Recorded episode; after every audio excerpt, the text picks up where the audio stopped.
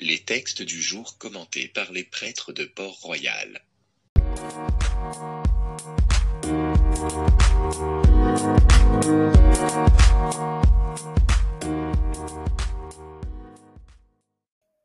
Évangile de Jésus-Christ selon Saint Jean. Il y eut un homme envoyé par Dieu, son nom était Jean. Il est venu comme témoin pour rendre témoignage à la lumière, afin que tous croient par lui. Cet homme n'était pas la lumière, mais il était là pour rendre témoignage à la lumière. Voici le témoignage de Jean, quand les Juifs lui envoyèrent de Jérusalem des prêtres et des Lévites pour lui demander Qui es-tu? Il ne refusa pas de répondre. Il déclara ouvertement Je ne suis pas le Christ. Ils lui demandèrent Alors qu'en est-il? Es-tu le prophète Élie? Il répondit Je ne le suis pas. Es-tu le prophète annoncé? Il répondit Non. Alors ils lui dirent Qui es-tu? Il faut que nous donnions une réponse à ceux qui nous ont envoyés. Que dis-tu sur toi-même? Il répondit Je suis la voix de celui qui crie dans le désert. Redressez le chemin du Seigneur, comme a dit le prophète Isaïe. Or ils avaient été envoyés de la part des pharisiens. Ils lui posèrent encore cette question. Pourquoi donc baptises-tu, si tu n'es ni le Christ, ni Élie, ni le prophète? Jean leur répondit, Moi je baptise dans l'eau, mais au milieu de vous se tient celui que vous ne connaissez pas.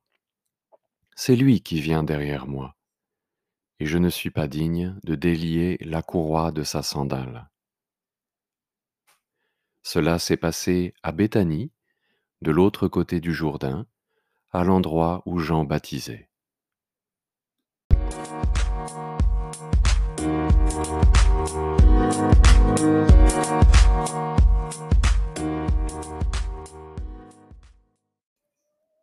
Au cœur de cet évangile, il y a cette affirmation au milieu de vous se tient celui que vous ne connaissez pas.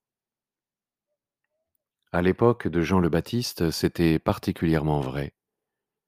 Une rumeur voulait que le Messie soit déjà arrivé, qu'il soit même à l'œuvre dans les environs, mais personne ne connaissait le Christ.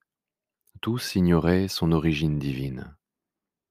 Même Jean-Baptiste ne savait pas trop quoi penser de son cousin Jésus. Rappelez-vous, il enverra des messagers pour interroger le Christ. Es-tu celui qui doit venir Ou devons-nous en attendre un autre? C'est dans l'Évangile selon Saint Matthieu, au chapitre 11, verset 3.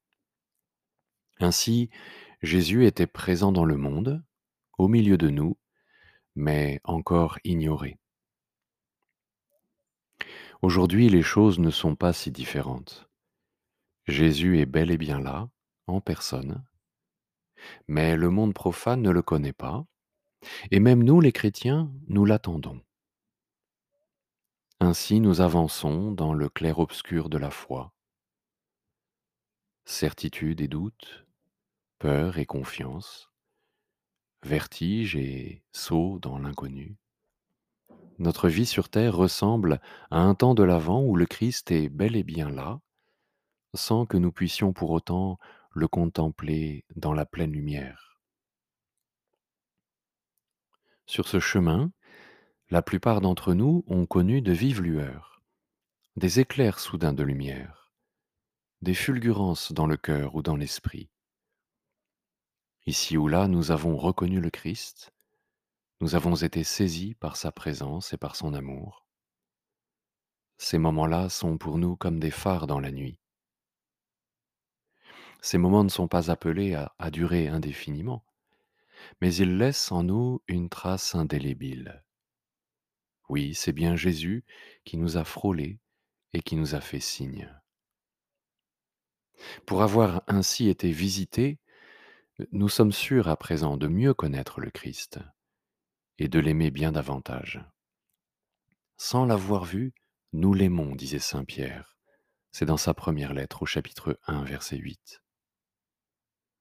Nous y gagnons aussi l'assurance de le reconnaître sur le champ, quand il viendra de nouveau, en cette vie ou dans l'autre. Cela aussi, c'est l'obscurité, mais de plus en plus lumineuse de la foi. Nos avants, et plus largement notre vie, est parsemée ainsi de points de lumière, de sentiments qui nous rassurent et qui nous reconduisent à cette évidence. Il est là, il est déjà là, au milieu de nous. Parfois, nos avants nous semblent plus sombres et nous invitent à partir à la recherche de ces éclairs de lumière. Comme Jean-Baptiste qui demande à ses disciples d'interroger Jésus sur son identité. Rappelez-vous la réponse du Messie. Allez annoncer à Jean ce que vous avez vu et entendu. Les aveugles retrouvent la vue, les boiteux marchent, les lépreux sont purifiés, les sourds entendent, les morts ressuscitent, les pauvres reçoivent la bonne nouvelle. Ainsi, pour nous, les signes capables d'illuminer de nouveau notre foi sont à trouver auprès des nécessiteux. La joie de Noël ne visite que des cœurs de pauvres.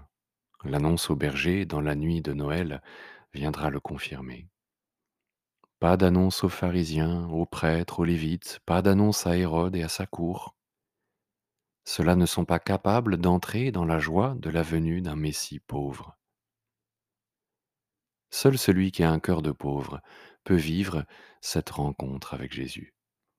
Seul celui-là est apte à accueillir la surprise et la beauté d'un Messie pas comme les autres. Comme le dit la première béatitude, les pauvres de cœur sont heureux car le royaume des cieux leur est livré. Eux seuls sont capables de discerner la présence du Christ au milieu de nous.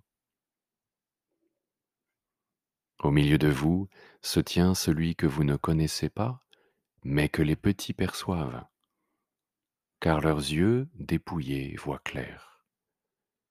Eux sont capables de discerner la valeur de toute chose, pour reprendre l'expression de Saint Paul dans la première lecture, car ils sont vaccinés contre les joies trompeuses et éphémères de ce monde.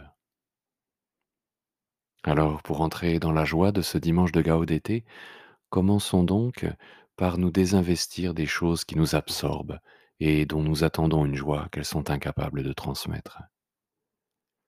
Ainsi, nous donnerons au Christ l'espace dont il a besoin pour nous visiter encore. Amen.